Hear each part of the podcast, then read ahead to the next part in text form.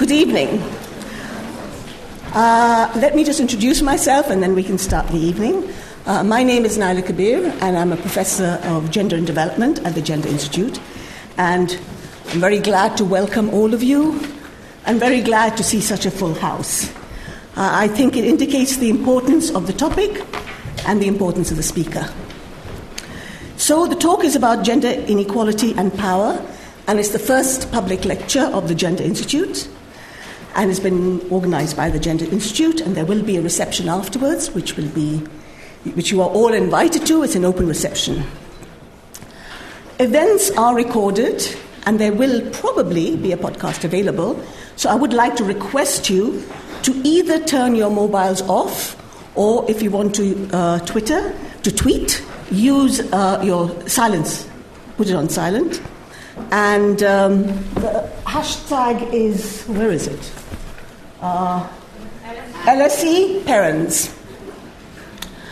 Okay, so it is my very great pleasure to introduce Professor Diane Perrons, who joined LSE in 1994, who joined the Gender Institute as director in 2004, and who has been there since then. Um, I have known Diane off and on, and I understand we were at the first Feminist Economics Conference back in the early 90s uh, when I actually didn't know her. But it was at that point that Diane started to get interested in working on gender and economics. Prior to that, she'd worked on many different issues, but since then, I think she has become uh, a, a, very important co- contributor to the field of feminist economics. If you look at Diane's uh, CV, you can actually track some of the key issues of our times.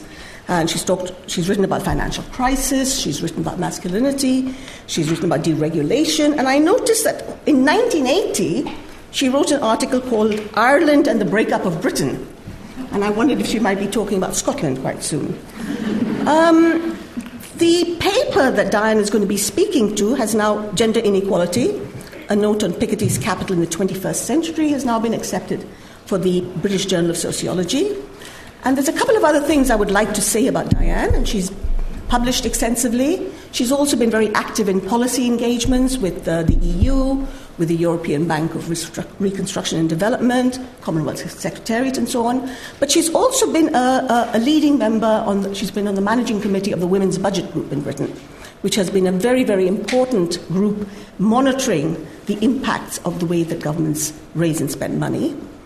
And one of her very important contributions to the LSE and to the Gender Institute is founding with Ania Plomien the first feminist economics course, I think, in the UK.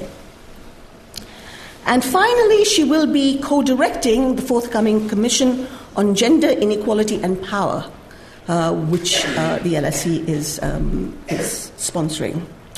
So, I would like to invite Diane. She will speak for around 50 minutes. Then we will have um, question and answer, and then we wrap up by 8 o'clock. Thank you.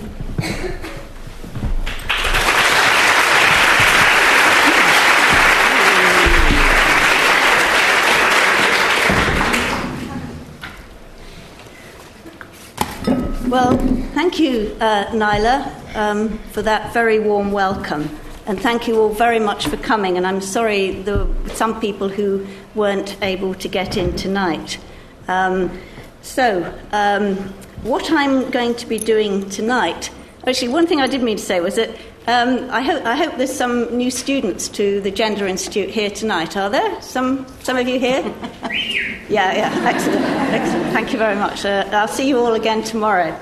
Um, but uh, in um, talking about um, gender inequality and power tonight, I want to acknowledge a couple of people I've been working closely with uh, in the last couple of years Robin Dunford and Ania Plomien, both of whom are here tonight, as well as all my colleagues in the Gender Institute. Uh, who over the years have shaped my thinking in uh, interdisciplinary and transnational ways, uh, and uh, various organisations I've been working with, in particular uh, the Women's Budget Group. Um, and while I sort of try to follow a interdisciplinary and transnational perspective, uh, tonight the transnational perspective is a bit less evident because while the processes that I'm speaking of operate at a transnational scale, um, the way things operate are always modified by context. And so, to ground some of the things I'm talking about, uh, I will be making specific uh, examples and, uh, towards the end, focus a little on where we are in the here and now, the UK in a period of crisis well, and austerity, and according to the uh, Conservative Party conference uh, that's going on at the moment, uh, to a new round of austerity that we can look forward to. Okay, so um, let's begin. Um, so, um, while the world has never been more opulent uh, and poverty on a world scale has fallen, inequality has intensified uh, both between countries and within countries.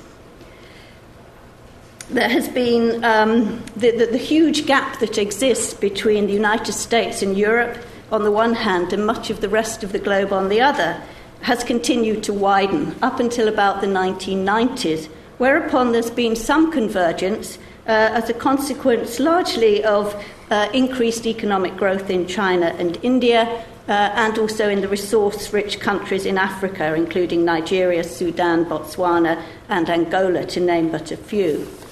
But at the same time as inequality has been increasing and now just beginning to converge a little bit, uh, inequality is widening within countries as well. Um, and what is happening is that there's now a much, much more complicated pattern of inequality than a straightforward global north and global south, though indeed that does exist still, as we've seen in the previous slide.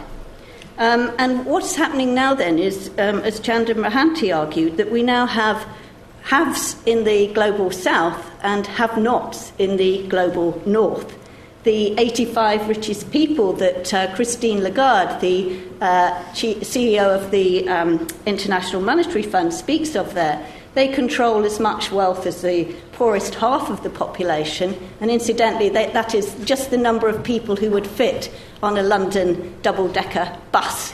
You know, so imagine those people, they own all that as much as half the rest of the world. But interestingly, they're not restricted to the global north anymore, but come from a whole wide range of re- regions.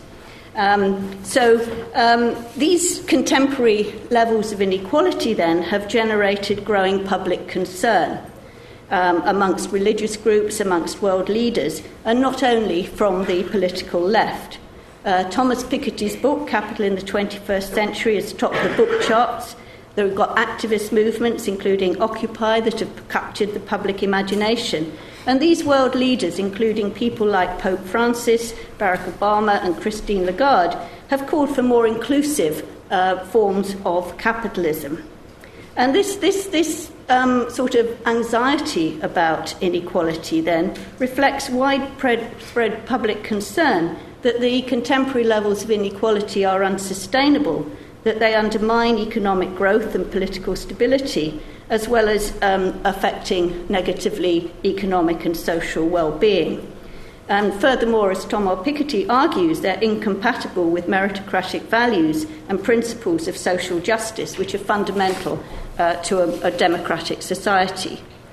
Um, at the May 2014 conference of the Inclusive Capitalism Group in London, Christine Lagarde, Bill Clinton, Mark Carney, and the Prince of Wales uh, made reference to the importance of ensuring uh, that the economy serves the people rather than vice versa. And this is a long standing claim of feminist economists that you know, the economy is there to look after us, not us there to look after the economy. And that's now gathering support amongst these characters, as I indicate. And Christine Lagarde, and I mention her quite a lot because being the head of the International Monetary Fund, I think makes her an interesting figure.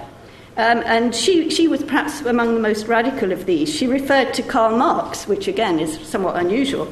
Um, she referred to Karl Marx's argument that capitalism contains the seeds of its own destruction and what she was asking then was whether inclusive capitalism was an oxymoron or whether it could be an effective response to Marx.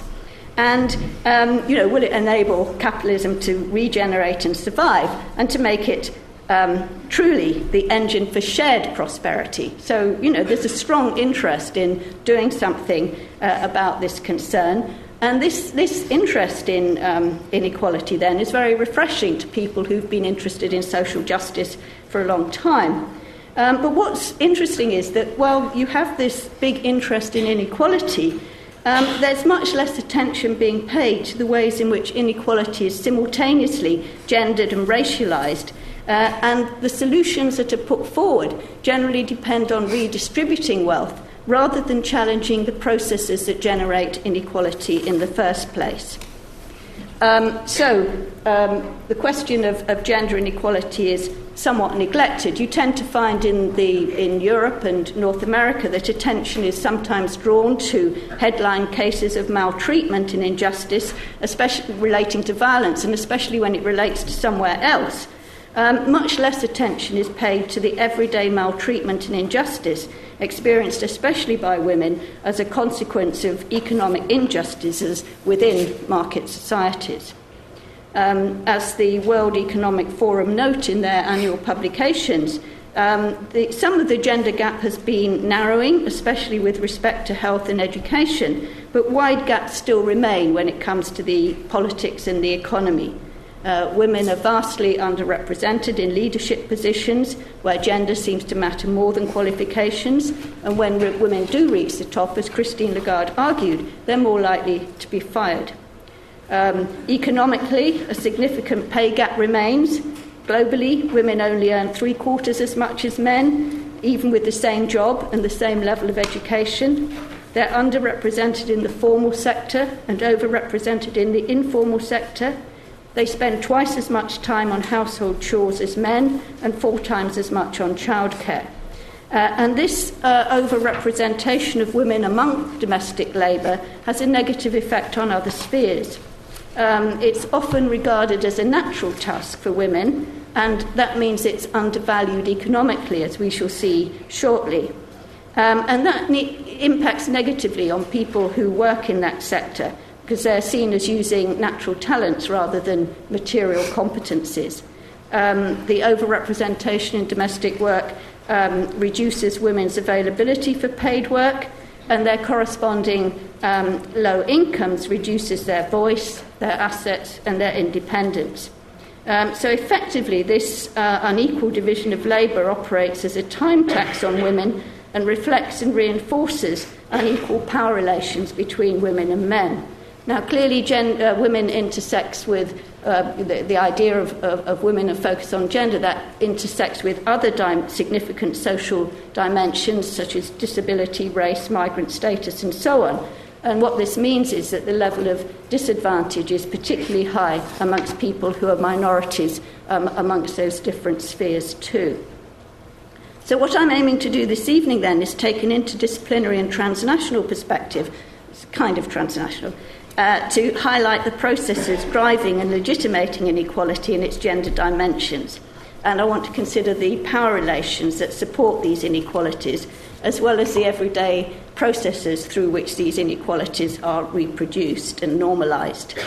Um, so, by addressing uh, gender inequality in this way, I hope to provide a fuller understanding of contemporary economic uh, inequality and um, hopefully we'll think maybe collectively at the end about what might we do about it. Um, my focus tonight is very much on inequality within countries, uh, but that's very much connected to the inequalities that also exist between uh, countries, especially through the processes of neoliberal neoliberalisation um, and also the processes of financialisation with which that's been associated. Uh, and in doing so, I shall be drawing quite a bit on uh, Thomas Piketty. It's a tremendous read for any of you who haven't looked at it. Uh, it does have one or two issues, though, that um, maybe uh, I will say something about. But it's a fabulous book. Don't, don't detract from that. But, you know, nobody solves all the world's problems. Nobody addresses all the issues. It's a good idea to read people and think about what they do and build on it rather than uh, just condemn them because they don't do everything. Um, so the central, though actually having said that, it does affect the analysis in important ways. But anyway, we'll come on to that. so, but main, well, yes, anyway, so. Um, okay, so the, the kind of central tendency, the central element rather of Piketty's analysis is the rise of contemporary inequality, what he, you know, the return of a gilded age, what he terms a second belle époque. And this, his analysis rests predominantly on analysing statistical trends over the long term. And what they show, I have a pointer in my bag, Naila, which I've neglected do you just pass the bag around. Yeah. So if you look at um, what, just just to sort of an indication on style, I, I, most. If you're not too good on diagrams, most of the key points are in the text, so don't worry about it. So I'm not I'm not going to go into the diagrams in um, in, in depth. Um, but what, what you can see in that is the way in which there is a tendency uh, for the the real rate of return on capital to be um, higher than the rate of economic growth. And what this means is then that over time, the share of national income which goes to capital, to wealth holders, tends to increase. And that process becomes cumulative over time, resulting in widening inequalities. So the first um, Belle époque was, you know, the sort of 19th century. Uh, and you can see then that, that, that capital, that the share of um, of, of uh, looking at the bottom diagram there, the, sh- the, the, the, capital had, was equivalent to something like 700 times uh, annual income, capital wealth. That fell during the Great Compression uh, to around three and a half, but is now rising to levels that existed previously. Um, the figures for uh, the US and Europe as a whole are very similar. If you break Europe down, uh, the UK is highest, with Sweden the lowest, but the tendency uh, is apparent in all of them. So, what this means is that the share of wealth or the share of value added, the share of output which goes to working people, is, has been declining significantly in the last 30 years. And Piketty's data is confirmed by a whole range of uh, institutions such as the ILO, UNCTAD, and others. This is a trend which has been uh, identified. Um, and the, the, the, data is really showing these trends is, is undeniable. And the extent of inequality that Piketty identifies is nothing short of scandalous.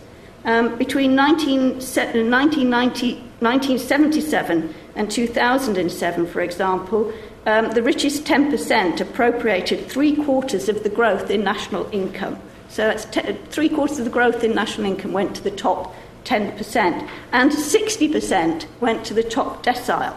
And this is in the, this is, these are specifically for the United States, but as I said, other countries in Europe are similar, with the UK being most similar, and the more social democratic countries, similar trend but less extreme. And 1% is not a small number of people in the United States. I imagine some of you are from the United States. So, do you know how many people that would be, roughly?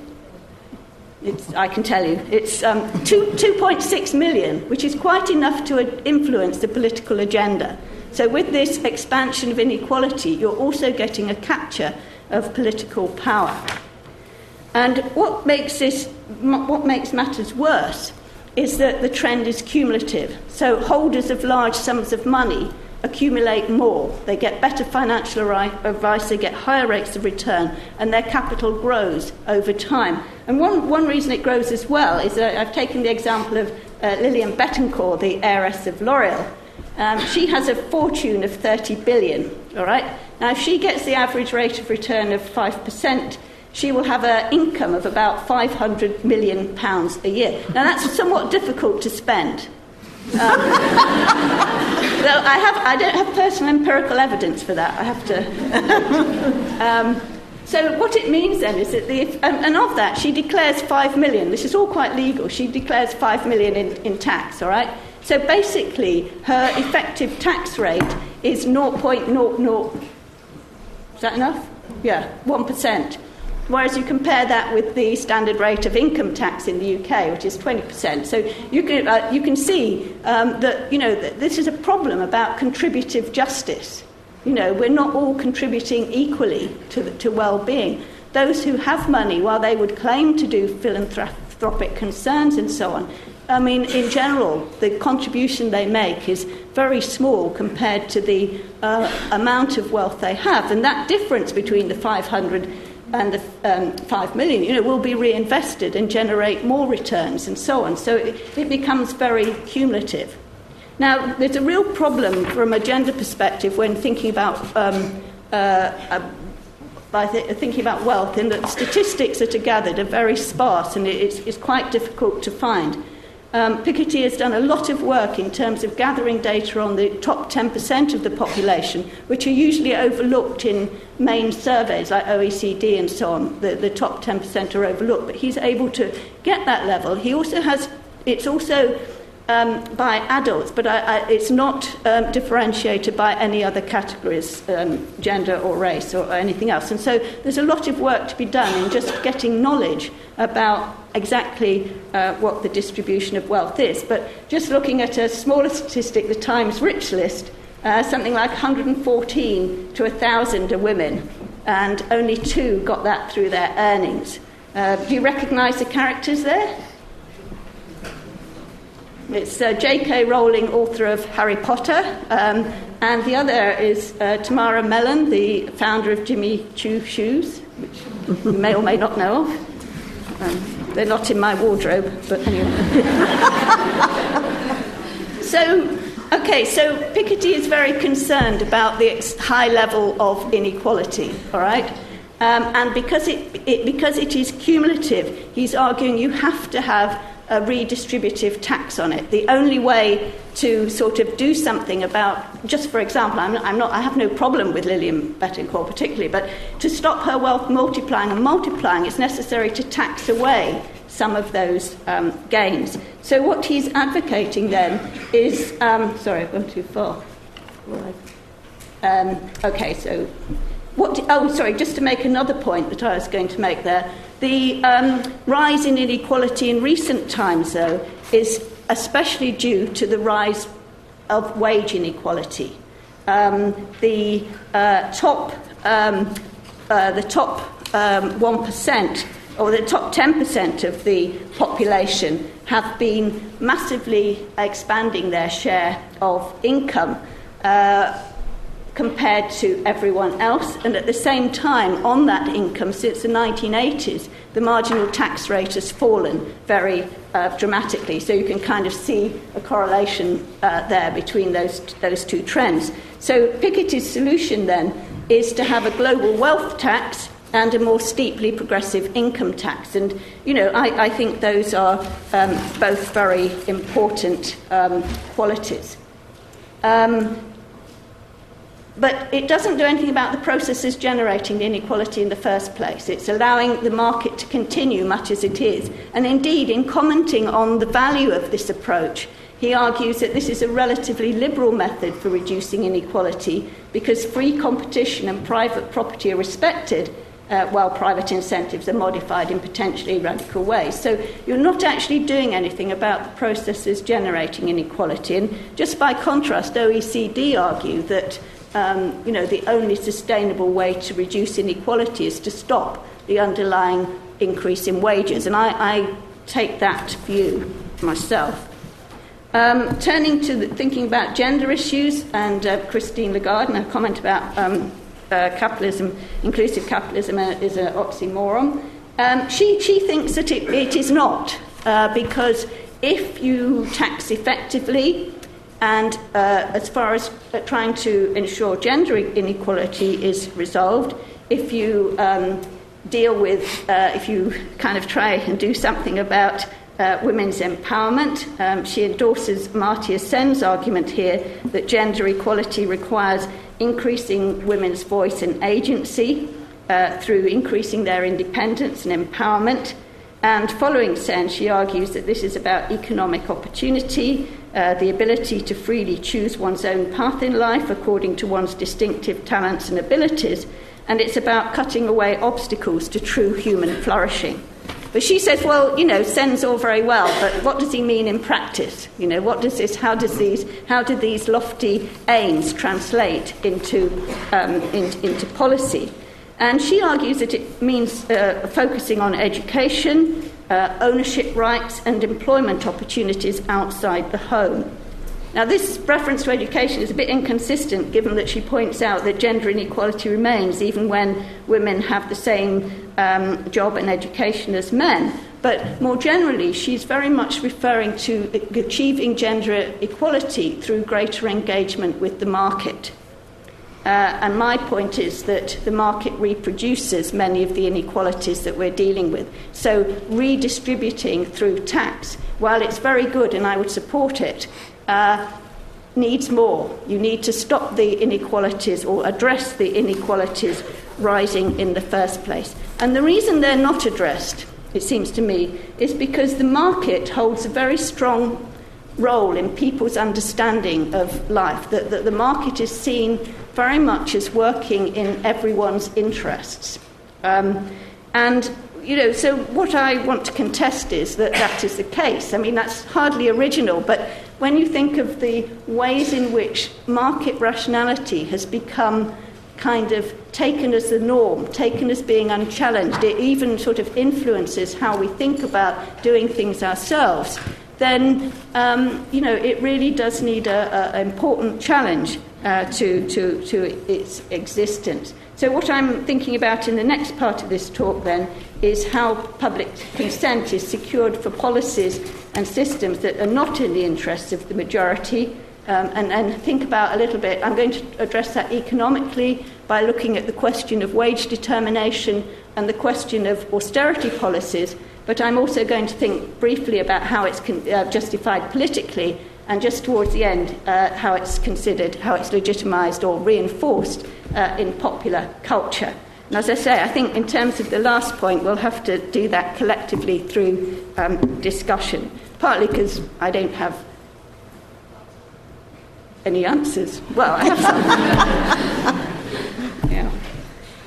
Okay, so just reminding ourselves that uh, the rise of income inequality since the 1970s is largely due to rising wage inequality and particularly the um, increasing income share of the top decile, in which women and racial and ethnic minorities are underrepresented. Now, the beneficiaries of this system, uh, including academic economists, um, who are in the top decile but not in the top centile uh, of the distribution, um, beneficiaries of this system uh, consider these top incomes as being legitimate and reflective of a hyper-meritocracy or well-working economy that generates just returns based on marginal productivity theory, which is the idea that you employ people up until the point at which their, out, their wages would exceed uh, their output. No, sorry, uh, that, their output would not exceed their wages. It would not be worth employing another person. They would not be contributing enough. So your wage is really due to your contribution. It, it, this is how, how the theory works. Now, critics of marginal productivity theory, including um, Piketty, he rejects this theory when it comes to top incomes. He says it is not capable of explaining the evidence. For example, marginal productivity theory cannot explain the difference between the top 1% whose incomes have increased massively in the United States and the rest of the top decile, uh, whose increases were only slightly above average. Um, neither can it account for income differential between the elite in different European countries. Um, and further, the um, individual differences cannot be explained by any objective measure of education, skill, or experience, or even with company performance.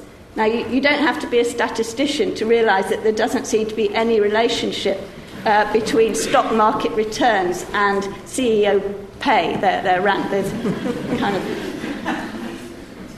yeah.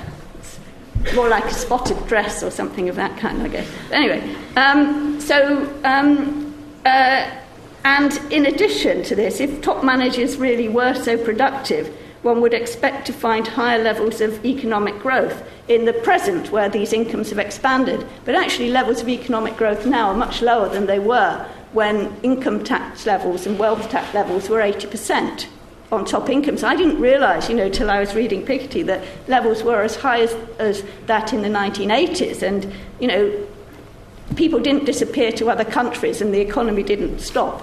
So, you know, the kind of arguments for not having taxation really do not seem to be um, very well justified. So, what Piketty argues then is that these top incomes, rather than reflecting higher marginal productivity, the wealth of contemporary elites reflects their power to set their own remuneration, and it's constrained only by social norms.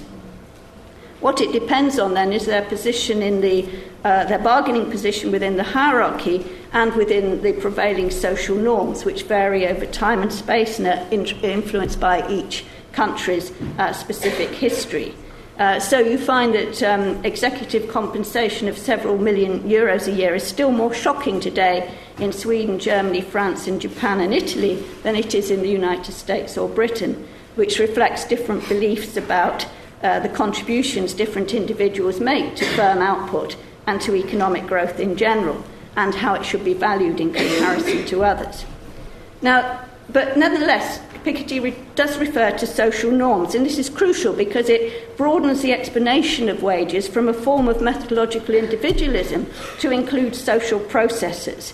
Um, though Piketty neglects to consider how these social norms are gendered um, and, uh, uh, and racialized. I mean, he does make some references to question of, of race in, in capital, but not so much in the recent period and its significance.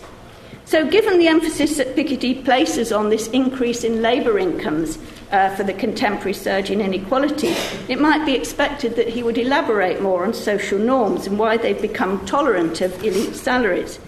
Um, indeed, he recognises that while reference to social norms is plausible, it only shifts the difficulty to another level uh, because it's necessary to explain where these social norms come from, how they evolve. But he says this is obviously a question for sociology, psychology, cultural and political history, uh, and uh, you know all those sorts of areas. Now, I think it's very you know, it's very refreshing for an economist to recognise that other disciplines have some value. Um,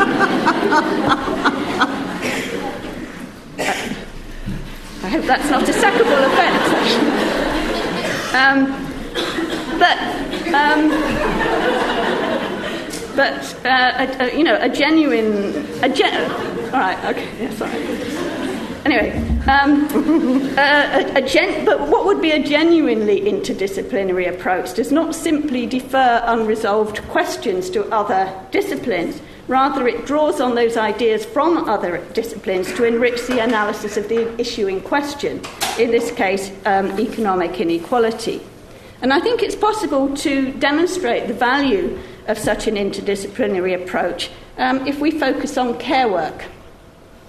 Um, and um, so, um, whereas Piketty argues that marginal productivity theory can explain wages for most of the distribution, it's just those top people it can't account for. Feminist economists would argue that it can't explain um, distribution more generally, and especially when it comes to something like care work. And feminist economists argue then that, you know, just like super managers, it's very hard to assess the output of an individual care work. It's very difficult to measure. Um, care is a composite good, simultaneously consisting of guarding, preventing any harm to anyone, um, caring for identifiable bodily needs, and nurturing. Um, it involves direct human encounters and so possesses an, in, an, inherently effective dimension that varies in practice but is perhaps only discernible by the recipient. Um, the value of good quality care, as Diane Elson has pointed out, um, is also likely to have external benefits. Uh, which are only realised in the long term in the form of uh, responsible and uh, more, uh, citizens. So, despite these qualities, then, care work is, is um, generally low paid. Um, the average childcare worker in the UK receives £18,000 a year, and that's someone with 20 years' experience. Uh, whereas an average worker is on £26,000 a year, and that's that both for full-time work. Now, if you care, compare that with the extreme of the distribution, um, the CEO of a FTSE 100 company gets something like 4, 4.3 million pounds a year, and a large organisation would get something like 450k or perhaps even higher. Um, now, what, this, what, what, you're saying by this is, what, what, if the market was working properly, effectively, although I suppose Piketty's excluded it from the very top incomes, um, but what you're saying is that a, a FTSE 100 manager would be, as out, the output that they would produce in two and a half days would be equivalent to a childcare worker working for a whole year. Um, and for the manager of a large organisation, the output that they produced within a month would be equivalent to, you'd say that's worth as much as what a childcare worker produces over the year.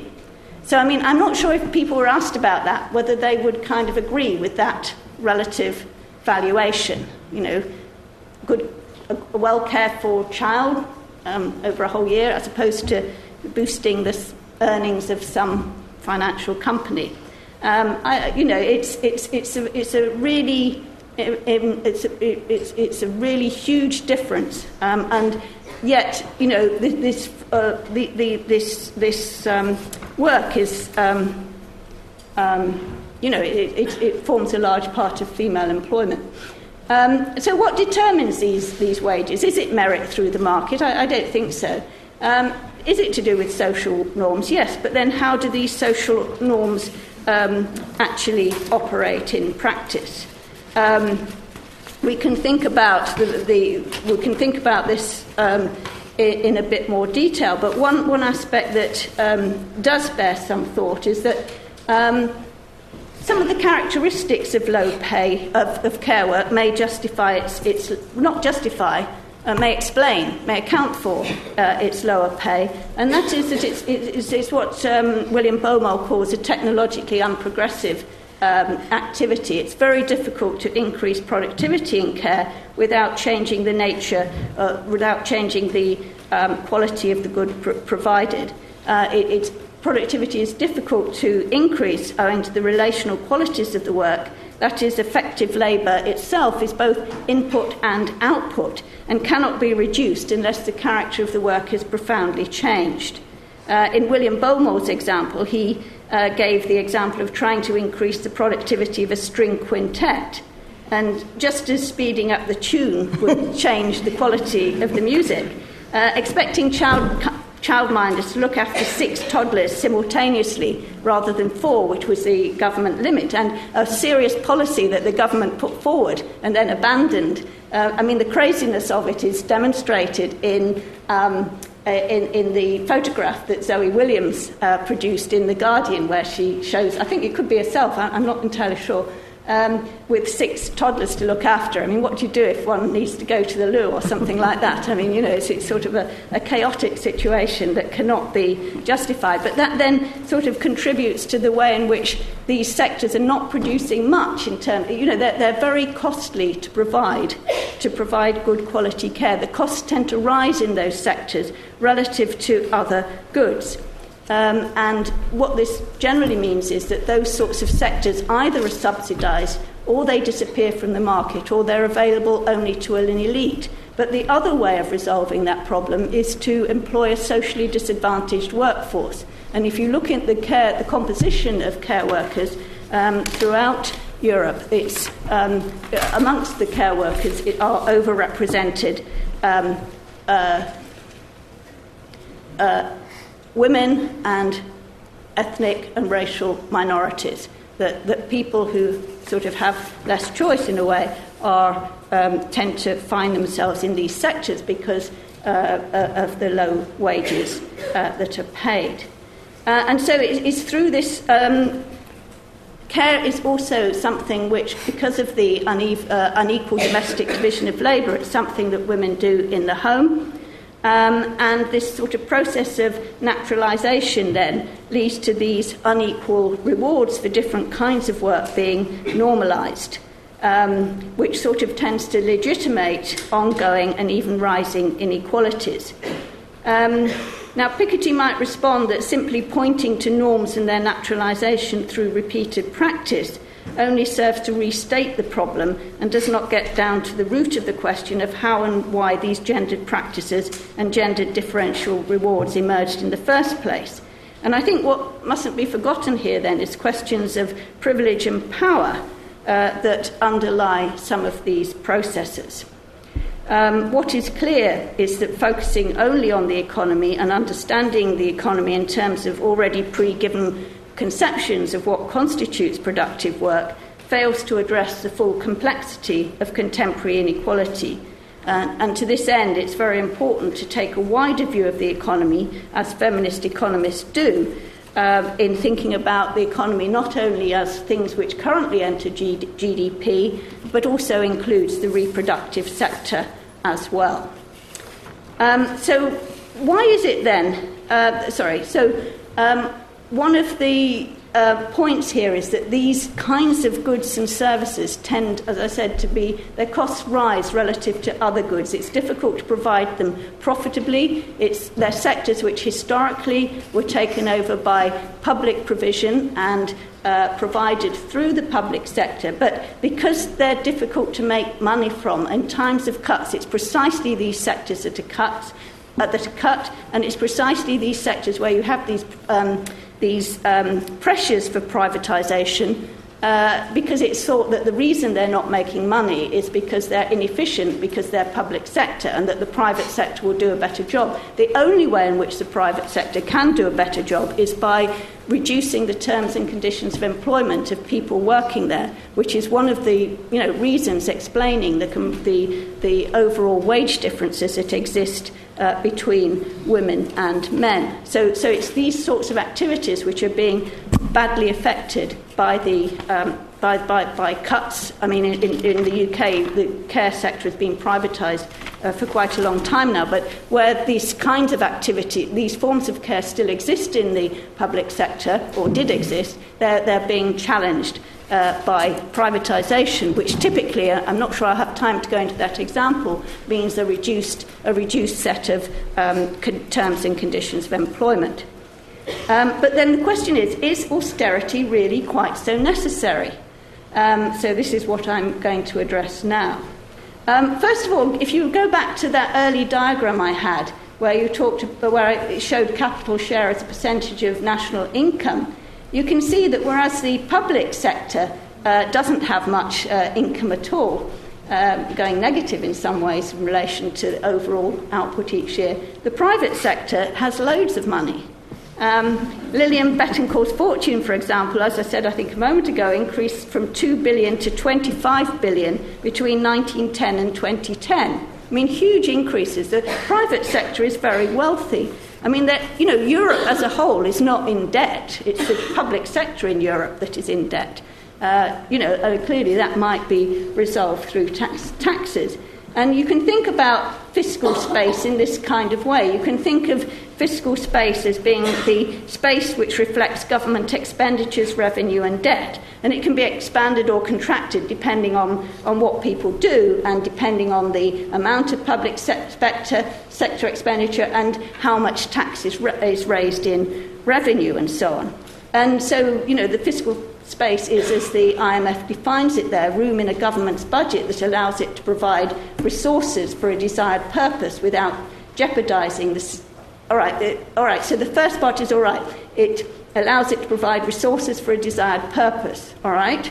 So you, you raise money and you do something with it. And there's no real limit on what you choose to do or what that space is. There's no technical barriers. But the thing is, what the IMF insists be a constraint is the sustainability of its financial position or state of the economy.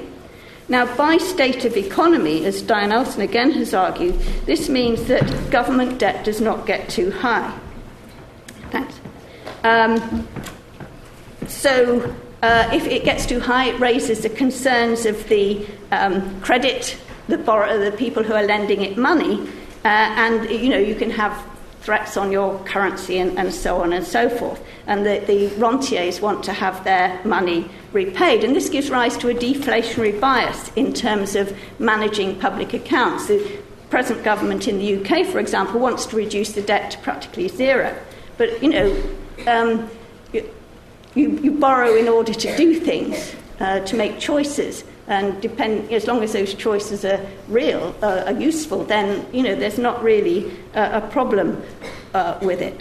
So, what this means is that because this is uh, kind of put as a constraint, you'll find that um, public banks but you know the banks of countries go outside of politics even and the management of the public space becomes a technical exercise rather than a political choice and one as one of the students on our feminist economics degree pointed out um, really you know you can think of it as instead of thinking about uh, the fiscal space as being constrained by um, financial stability, which suits the interests of the rentier class, you can think about it in terms of um, thinking about what kind of objectives you want to fulfill. That you, you, you, you manage the public space in terms of taking account of the specific needs of marginalised groups. Uh, and using various things like gender, race, impact analyses, and so on.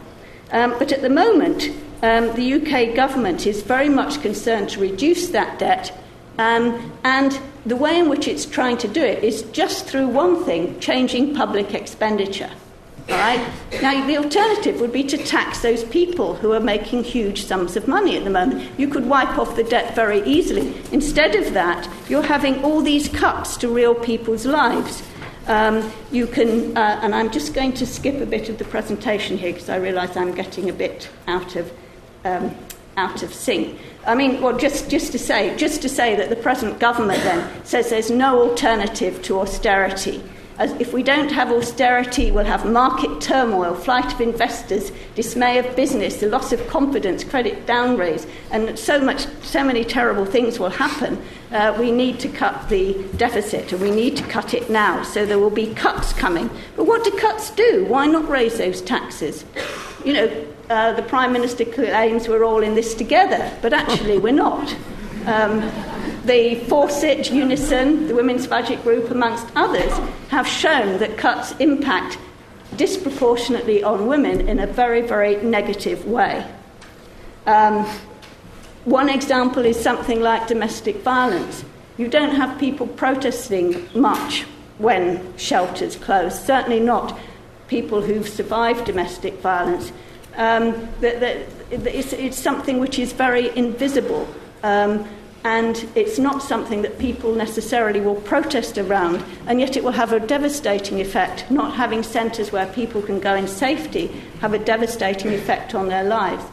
Um, and the reason it affects women disproportionately is because they're more likely to be employed in the public sector um, women are more likely to be benefit claimants, as, and they are most likely, as the case of domestic violence in, in, in illustrates, they're, they're most likely to be cut by cuts in services. Uh, and also, they're most likely to have to meet the gap in provision, which you know the Fawcett Society describe as their uh, triple jeopardy. Um, another way in which um, cuts have affected, again, social care uh, there's a strike going on at the moment by uh, workers in Doncaster uh, over a care home. Uh, care homes, which oh, it is a, a, national health service provision for people with disabilities and, uh, and so on. Uh, and that's recently been taken over by Bridgepoint, which is a private equity company. Now, the role of private equity companies is to move into a firm, try and restructure it, and make money. But the only way they can make money in this, this sector is by cutting workers' conditions. And so the pay is being cut on an hourly basis, and all the kind of payments for night work and so on have been dramatically reduced. New workers are being employed on inferior contracts. Um, and, and some workers, not all of them, the, the, the service is still being provided, but some workers are protesting about this, not only because they've experienced a cut in pay, but they're concerned about the quality of the work that they're able to provide. Um, and you know, you compare their earnings with those of the owners of these firms, and again, it's scandalous. Quite high bonuses were also paid out. And this is the husband of one of the striker. He says you have to pay the bankers to keep their bonuses, to keep the talent, which is arguable, but it's certainly received wisdom. Um, is this not as important or more important as keeping these people safe? They're very concerned about the quality of what they're able to offer and the new firm is not doing any of the kind of training uh, that the um, NHS did previously. Um, so, what I, you know, so the cuts have devastating effects. It's arguable how necessary they are. Certainly, if you want to cut the deficit, there are different ways of doing it. You could raise um, tax, and by so doing, you'd reduce some of the inequality that we've seems to be a concern to not only the political left but other people uh, in society. So that brings me to two final points that I want to make just about politics and popular culture. And I think I can do this. I'll perhaps stick to the text so I'll be brief. So, what secured and continued? So, the question I'm asking then is what secured and what continues to reproduce the understandings that legitimate increased and still increasing inequalities that benefit only a privileged and powerful elite? Now, Wendy Brown, in her Foucauldian account of neoliberal governmentality, argues that neoliberalism constitutes an entire political rationality that both organises these policies and reaches beyond the market with neoliberal principles coming to dominate state governments and even reaching as far as the soul of the citizen subject. So, the result of this form of neoliberal governmentality then is a society where an increasing number of dimensions of contemporary existence, be they personal or political, are cast in terms of market rationality. People therefore become the very rationally calculating individuals who bear full responsibility for the consequences of their actions that uphold and legitimise neoliberal policies and the inequalities that result from them. The development of neoliberal economy thus produces the very subjectivities that legitimise the inequalities which are, with which they're associated, and these are all socially unjust. Um, the, the, the, sort of rationality is such that we become entirely responsible for our own actions and we deserve whatever rewards we achieve. There are no structural barriers. We are, whatever you know, we're responsible for our, our own fate. So social position is seen to and uh, is understood to reflect qualities like endeavour, entrepreneurialism, innovation, and skill, and not the kind of broader social structural differences in opportunities that people are born into. Um, not only are the purportedly wealth generating elites carrying the rest of society with them, but their position reflects this in these, all these qualities of in, innovation, determination, uh, and skill. And they work hard and become successful. Conversely, those people who are um, low income, out of work, and so on, uh, th- th- their lowly status reflects a comparative laziness, a lack of desire to acquire market skills, a different set of priorities, or poor life choices. So everyone is in the situation they deserve to be. And uh, interfering with such a just system would reward laziness and punish innovation. That last part is rather like uh, Osborne's speech, actually, So, it, you know, this sort of neoliberal mentality of individualization is rooted in the self. And just very final point, very briefly, to end on popular culture. Um, this, you know, there's been a growth of reality TV, and a lot of this reality TV emphasizes the transformative power of self government and individual transcendence from the environment rather than acknowledging these structural barriers to, uh, to, to, differential opportunities and, op- and the need for change. Hayley Taylor is the kind of character, and apparently that outfit is kind of apparently you know, uh, as uh, uh, what um, Hannah Hamad, who's uh, written this piece, it's a very interesting piece, argues she's uh, portrayed as an effective dominatrix, the jacket indicating the, the dominant thing and the affect bit being apparently like an air hostess, that this, this scarf is meant to signify, you know, caring of some, some kind. But she's sort of presenting a very grotesque kind of caricature of femininity. Um, and, but but the, the, um, you know, in a sense, it's kind of a form of misogyny as well. Um, but what, what, what, happens in the programme, I should say, is that she goes to an area of very high unemployment. One such area would be Hartlepool in northeast England, where, where she went. Unemployment is very, very high. Uh, and what she does is she goes to the home of some unemployed person, monitors their, re- monitors their behaviour, and puts them on a new regime of strictness in all things. You know, um, what was, uh, one thing was oh no, I've forgotten. One thing was really comical, but I can't remember what it was. Um, and, um, you know, so what she does is then she gets these people, she makes, puts them on a strict regime to get them uh, job ready. So, you know, you will get a job, even though the unemployment rate is really high. I think it's um, t- uh, 10%, and, and uh, it's an area of, where you had a lot of uh, masculinized forms of unemployment, like steel industries and so on, and they've all disappeared. So the unemployment rate is very, very high. Um, there is a view that the, the crisis is, is particularly associated with the loss of men's jobs. In fact, that's not true. I mean, it's not like that. But anyway, she focuses quite a lot on male unemployment, and she gets these, she encourages these men to rediscover their masculinity, that their unemployment could be transcended by positivity, willpower, choice, effort, determination, and most of all by having belief. If job seekers believe, they can achieve. I am the man that can. And women, as per usual, are just, in, just encouraged to empower themselves. You know. Straightforward. And, and, she's successful. You know, she, she gets this um, unemployed guy, 19 years old, drop out from one of the public services. She, gets, she manages to get him an apprenticeship in woodwork.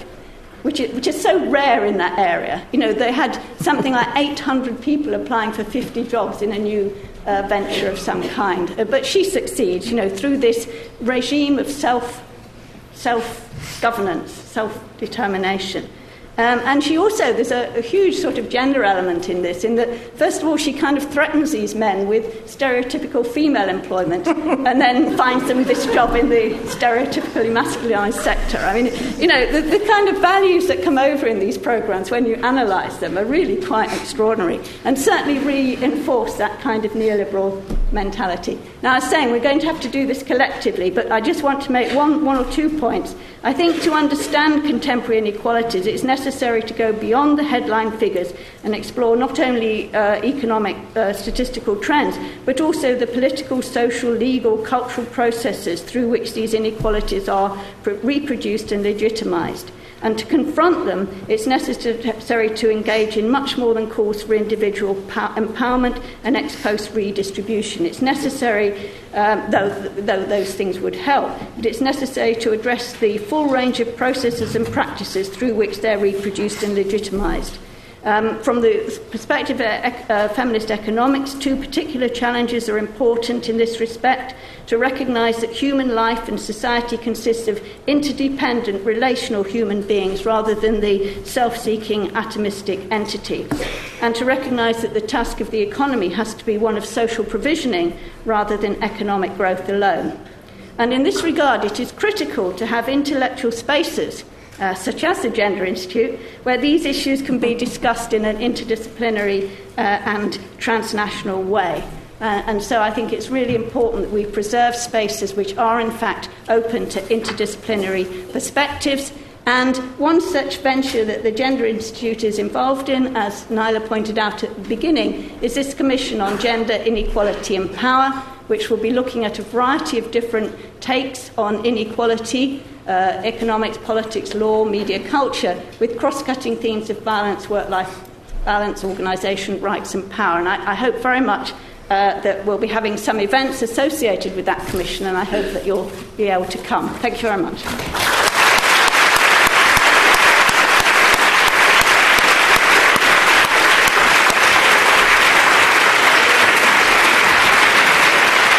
There's some water here.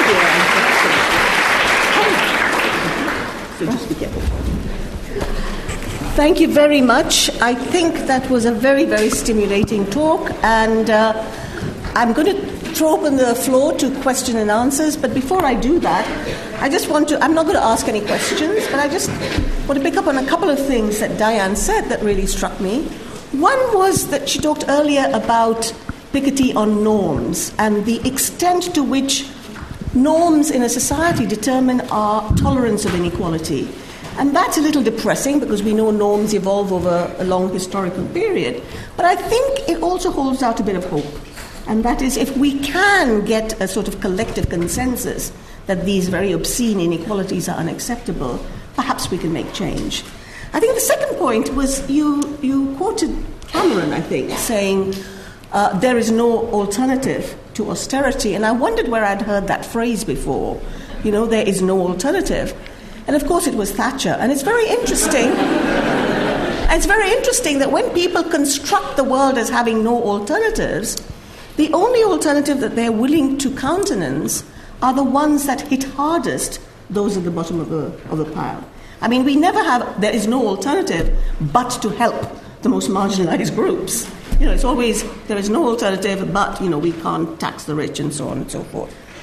Um, thank you again. And I'm going to uh, invite questions. Uh, I would, as is customary here, uh, plead with you not to give lectures. Uh, just keep your questions short. There, is, there are roving mics around the hall. And when it comes to you, could you just say who you are and where you're from and, and ask your question? And of course, the shorter you keep your question, the more people get to ask. So, who wants to ask the first questions? Okay, I saw. Uh, thank you very much for such a really, um, a really stimulating and I think really challenging talk. Um, I just wondered, my question relates really to the sort of final part of your talk, where you were talking about discussing feminist alternatives, and it just struck me when you put up the picture of the fairy godmother and some of the kind of vocabulary that we associate with that sort of, you know, reality TV of like um, empowerment and choice and agency. It really struck me that um, I've been working within the women's sector myself and also um, for um, you know, more recently in academia. And it just struck me the ways in which I've seen feminist academia absolutely being saturated with that same language of, you know, I'm sure we've all seen it. If you did a discourse analysis across the, you know, a lot of the, you know, journal articles, uh, you know, around things that, you know, like the sex industry and pole dancing and virtually any facet of society that you can think of in relation to women, it's um, the language of choice, agency and empowerment, I think, have replaced much more of a kind of structural analysis. And certainly I was quite taken aback to find that in the women's sector, it was very, very similar. Like I used to run a program that I, I kind of feel slightly um, embarrassed to admit was called Safe Choices, and it was about young women and sexual violence, and you know, and all the kind of implicit victim blaming of that phrase. But it really struck me how it's you know I think it's much more comfortable to talk about agency and empowerment and choices because it doesn't actually threaten men, it doesn't threaten bastions of male power. So I just wondered what, what you think about that, whether you agree with that, and you know how you think we might get beyond that. Okay, thank you very much. We'll take a few more. Yes, we'll take a few more. The lady at the back with her hand up.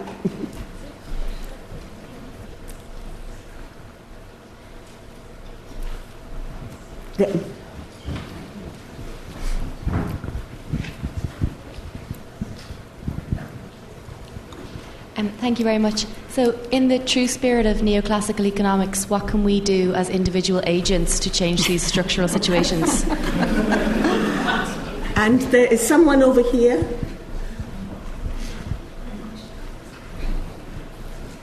Three, was I? Yeah. Yes, I forget what now. Hello. Um, I was just wondering what we can Would you do- just give your name and... Oh, sorry. My name is Sonia. I'm from London. Um, I Where in London? um, I'm from East London. anyway, She's keeping her whereabouts very secret.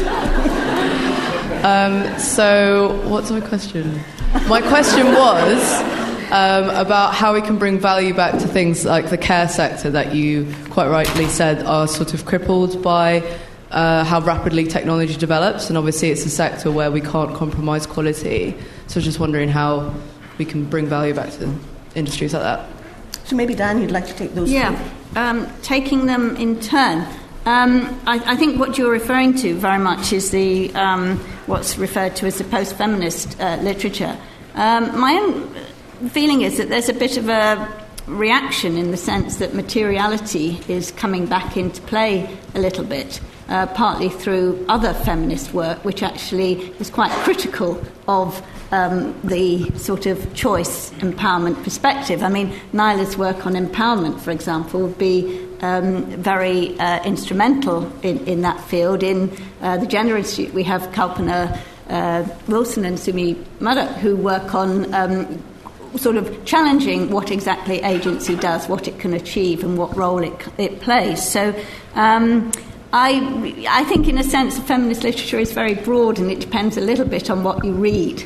You know, the, although we have these waves coming, they don't exactly displace one another. They more often exist side by side. So while this post feminist literature has been happening on the one hand, you still have a lot of other literature which is addressing, still addressing some of the material challenges which are implicitly critical of um, just using these terms without any kind of um, reflection on. Uh, the extent to which they're likely that, that they're realistically possible. So, you know, um, uh, I, think, I think that's a feature of that literature. I think it's a problematic one, but I do think there is a critique there. Uh, as individual agents, what can we do? I mean, this is the sort of, you know, how does one live a life in a society which is one, you know, doesn't really um, agree with? Can you do anything without compromising your morality? I think it was, um, who was it, the, the American uh, uh, Barbara Ehrenreich uh, who says that the only way to lead an ethical life is to go to a forest and try and live on leaves. You know, anything else, you're kind of almost certainly uh, affecting someone negatively somewhere in the world. Um, so, you know, it's, it's very, very difficult. But what, what individual people can do, I mean, there are the big questions on the one hand, but there are also smaller questions that, that can be tackled on a day to day basis. I mean, you know, my youth, may, I may have been a revolutionary, but as you get older, you realise that, you know, as John Stuart Mill said, life is not a repeatable experiment, and to do something in the here and now really makes a difference. So I think trying to sort of uh, without necessarily being a do gooder in a wrong sense, actually trying to uh, do whatever one can. Um, I, I, guess, you know, as an academic, my, what I try to do is to expose uh, certain problems. In particular, I think one of the things which is missing in the development literature, which allows those ideas about choice and agency to dominate, is ne- neglect of the kind of analysis of macroeconomic processes which set the context within which these various development policies unfold. So I think highlighting that and on a, you know, another level, there are various sort of organisations that do work. Uh, I myself work with the Women's Budget Group, which um, does have this broader uh, feminist vision of, of what an economy should be like, very critical of the way neoclassical operates through the atomistic economic man, wants to see understandings of the economy that bring in the pr- productive and reproductive sector, but at the same time works on a day to day basis to expose what the government budget is doing in terms of its gender impact. And that's a group of volunteers who do that work. They try to bring it to attention on the internet. One can never be responsible for how one's ideas are received, unfortunately. Well, well, maybe you have some responsibility, but you know, it is hard to get people to accept ideas that are contrary to popular wisdom. And then the third point was about um, care. care and how one values care. I think, I think again, I think one of the things which, um, you know, say for example, is in the Piketty book, uh, he does reference a way in which, you know, not everywhere is like the United States and the United Kingdom. Um, there are countries in Europe which are social democratic where you have quite different policies as far as care is concerned. And although you've still got these same tendencies, it's still low paid, it still has a high gender context, it still has a high minority context. Um, nonetheless, the, the kind of terms and conditions for employment are better, there is training and so on. And I think to highlight the fact that difference within the present is possible uh, is, a, is a constructive thing to do. So I would sort of try to do comparative analysis to, to, you know, to, well, I mean, there's lots of literature which does this, you know, that emphasize, say, in this country, the very, very high costs of childcare that people pay, the very low working conditions that people have in that sector, and to point out that it doesn't have to be like that. You know, the, the economy won't fall apart. Sweden is doing far better than we are, and they actually have a less, less bad care sector. Um, yes, over there. And the gentleman over there. And then the lady over there. And then I'll come to you. We take three at a time. Okay, Professor, I come from a, a country in Europe with the lowest rate of uh, uh, female participation to the job market. That's Italy. And uh, I'm asking, um, would you, fo- as a measure of uh, public policy, would you focus on uh, giving incentives to, com- to enterprises for hiring more female staff? or rather you would uh, uh, review the taxation system and the way how families are taxed in order to encourage female participation to the job market and not to leave uh, women and particularly mothers segregated within home. So the question is would you focus on the way how the market can find a solution or the way how uh, the distribution of uh, is, is within families and so the social norms within families? Okay, um, gentleman there. And who's the third person? Hi. Um, when Francois Hollande came into power in France, his policy was very much taxing the rich. I was wondering if you could comment briefly on the relative successes or failures of that in practice. Can we have another Yeah, I'm, I'm going to, I've forgotten who I pointed to as the third person, so I'm going to go to the person who. There was someone here with the hand up, yeah. I don't know. Oh, yes, it was you. Okay, we'll come to you next, okay, after this round. Sorry. oh, we'll take her as well. Um, hi, um, I'm from LSE and I'm doing first year government and economics. Um, my question is quite simple because um, we, we, talked about social norms and um, things like self governance and determination. Um, are you optimistic or pessimistic about um, the future of, of women, I mean, female, in this society with this, you know, social norms? Um, can self governance and things like this really help? Thank you.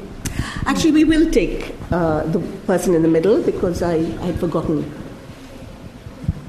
Yeah. Hi, I'm Zarina. I'm from East London.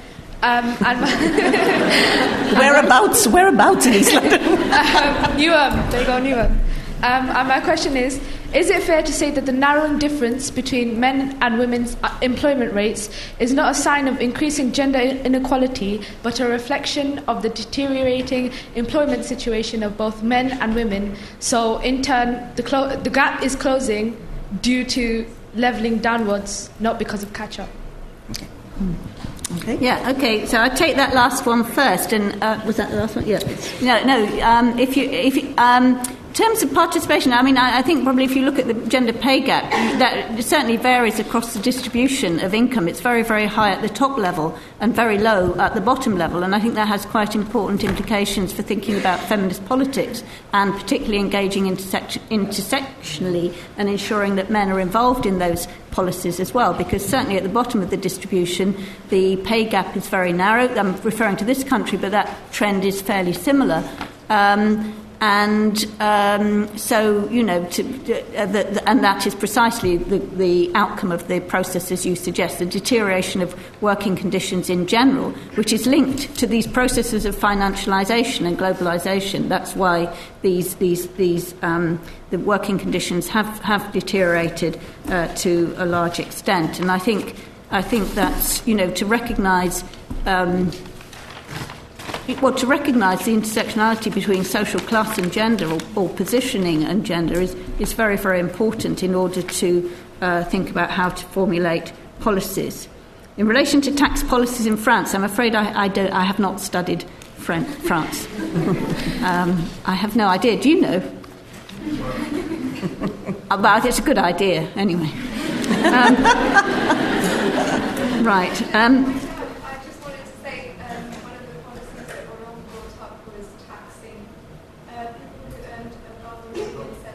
We can't hear you.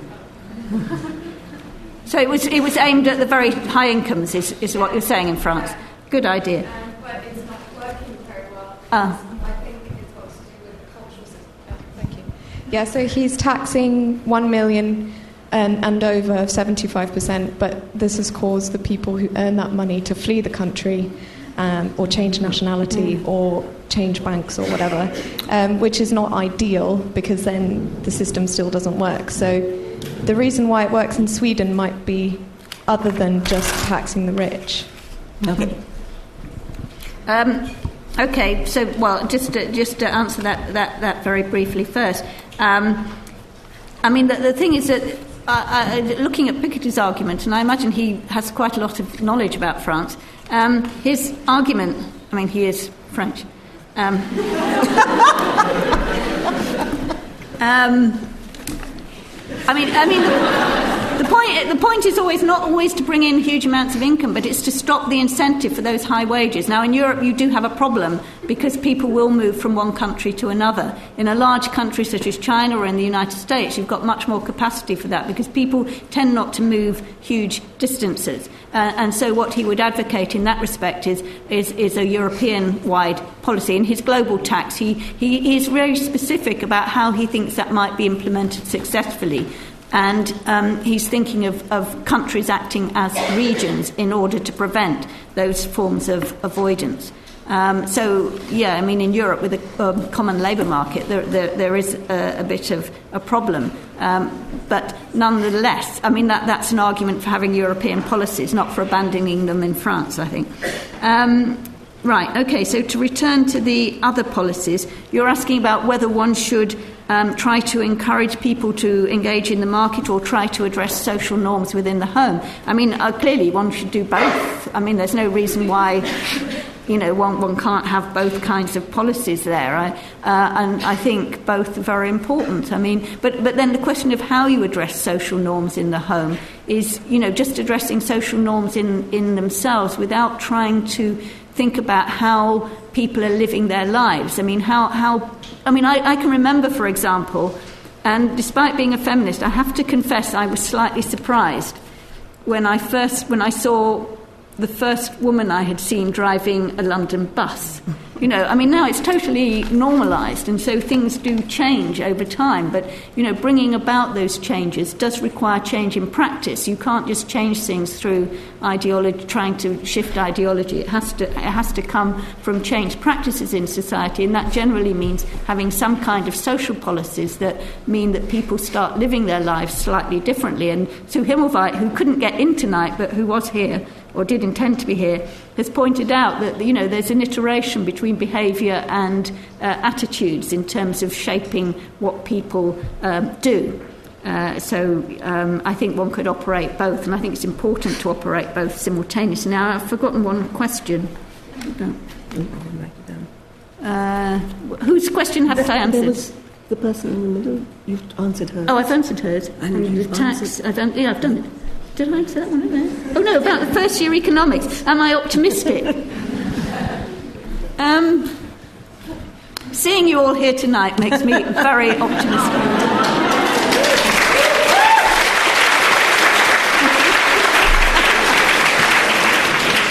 Okay, I think we've got uh, time for one more round. I've seen someone with their hand up there. Guy right at the back. Is it going to be hard? Where's the guy back? I, I, in blue Oh, yes, okay. the guy at the back, yes. And there's a woman in the front. Actually, there was someone. Yeah, but there's someone then. that side. Just go straight up that road. Right okay, hand. okay, all right. Right, so we, has the guy at the back got a knife? Who, who, who he, oh, no, oh, should we have that one first and then go? Whatever. No, I mean, you're in charge. I know, but. Yeah, okay, come on, let's get on. Um, if, thank you for taking my question. Uh, my name is Amy, I'm American. We can't hear you. Oh, well, that's unusual. Um, and um, my question is, is a little bit twofold. The, the first part of my question is, is that initial chart that you showed where health and education were both fairly well developed in terms of women's presence and women's kind of role being valued, but in terms of economics and politics, still lagging. Um, could you give us a little bit more of a historical perspective on how that has progressed and therefore where you see it going? Because what I concluded from that is that economic and political agency will also kind of follow suit, but perhaps I'm mistaken. You're the expert. And then I have the second part of that question is particularly in pursuit of my optimistic read on that, which may be incorrect or may be correct. Um, do you think that perhaps bringing value to these professions, what you're advocating is that it would then not be qualification driven, or that it would be qualification driven, and if so, how? Yourself being highly qualified in a lot of very specialized ways, hopefully could speak to that relationship between compensation and qualification. Okay. Let's take brief questions. The gentleman Sorry. at the back. because we've only got time for Yeah, yeah. five minutes. Yeah. So, we, so who else did you see? This the woman sort of. Um, hi, my name is Kwesi, and I'm turning white- 18 this year. and I white currently blouse and go, dark I'm in year shirt and 13 going um, Dartford Grammar School. I was just wondering. hear. hello? Can't Can hear me? you. Oh, hi, sorry. Um, I was just wondering basically about the number of people going to, into higher education, especially women, has started to like increase from, let's say, my, my mother's generation. And what role do you think this is going to play in inequality? There's someone here. Yes. Perhaps linked to questions asked before, um, I was just I I picked up on the fact that you said um, women earn seventy five percent less than what men earn in the same profession with the same amount of education, and I was just wondering why is that? I've heard. Um, that um, I feel rather pathetic, pathetic excuses such as um, maternity leave, but I don't feel like that is enough of an ex- um, of a reason to pay women less. So I was just wondering your view on that.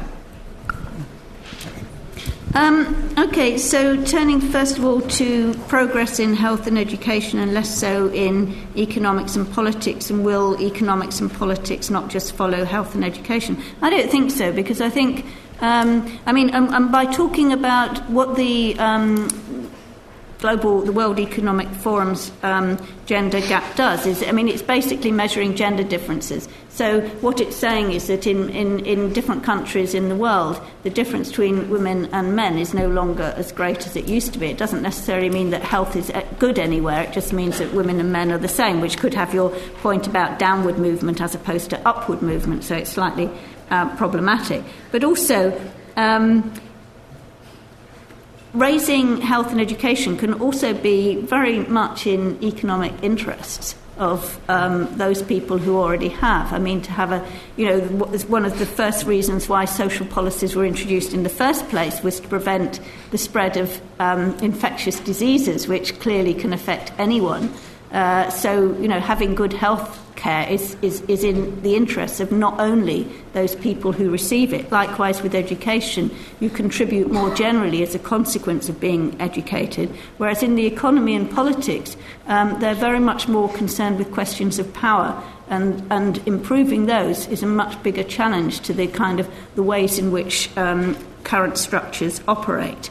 Um, the idea of sort of waiting and imagining that they will follow um, you know, I, I would just requote Keynes's famous uh, statement that in the long run, you know, we're all dead.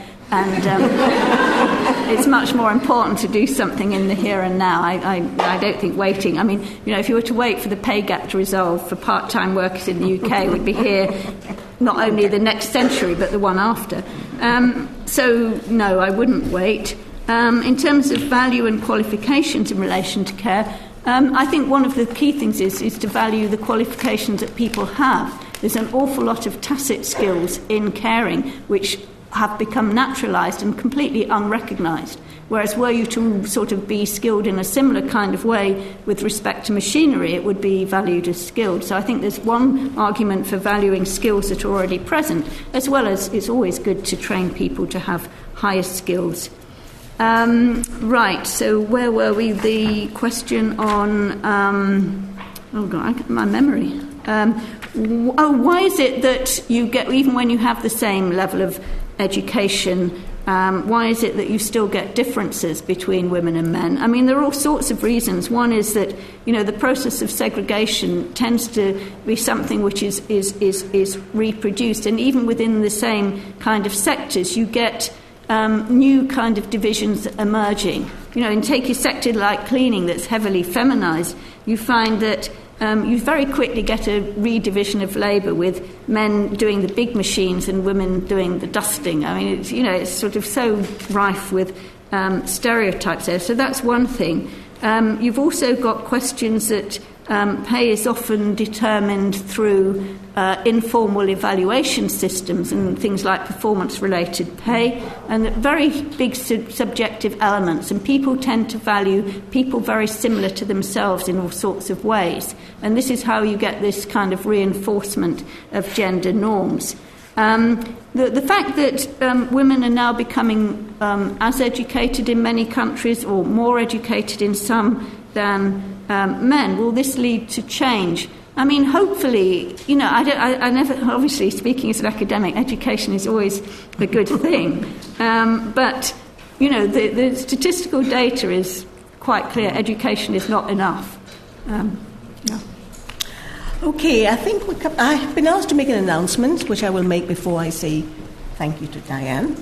Uh, and that is, we are tri- trialing the live subtitling service that you've seen tonight in order to get an idea of how many people have found this text helpful and whether it has enhanced your enjoyment of the event, could you please hand back the blank card that you were all given to staff on your way out? Because if you hand it back, this indicates that you did enjoy it. And if you want to fill it in in any way, then uh, you will get regular updates on this. So I would I would now like to. I, I assume you've all had blank cards, right? No? Well, I'm sorry, I was told to tell you. Okay, um, Oh, they're being distributed now, by Apparently, okay, they're being distributed now. Uh, in the meanwhile, could I uh, say on behalf of all of us a huge thank you to Diane for actually giving us a really succinct and scintillating account of why gender matters in the analysis of power and inequality. So thank you.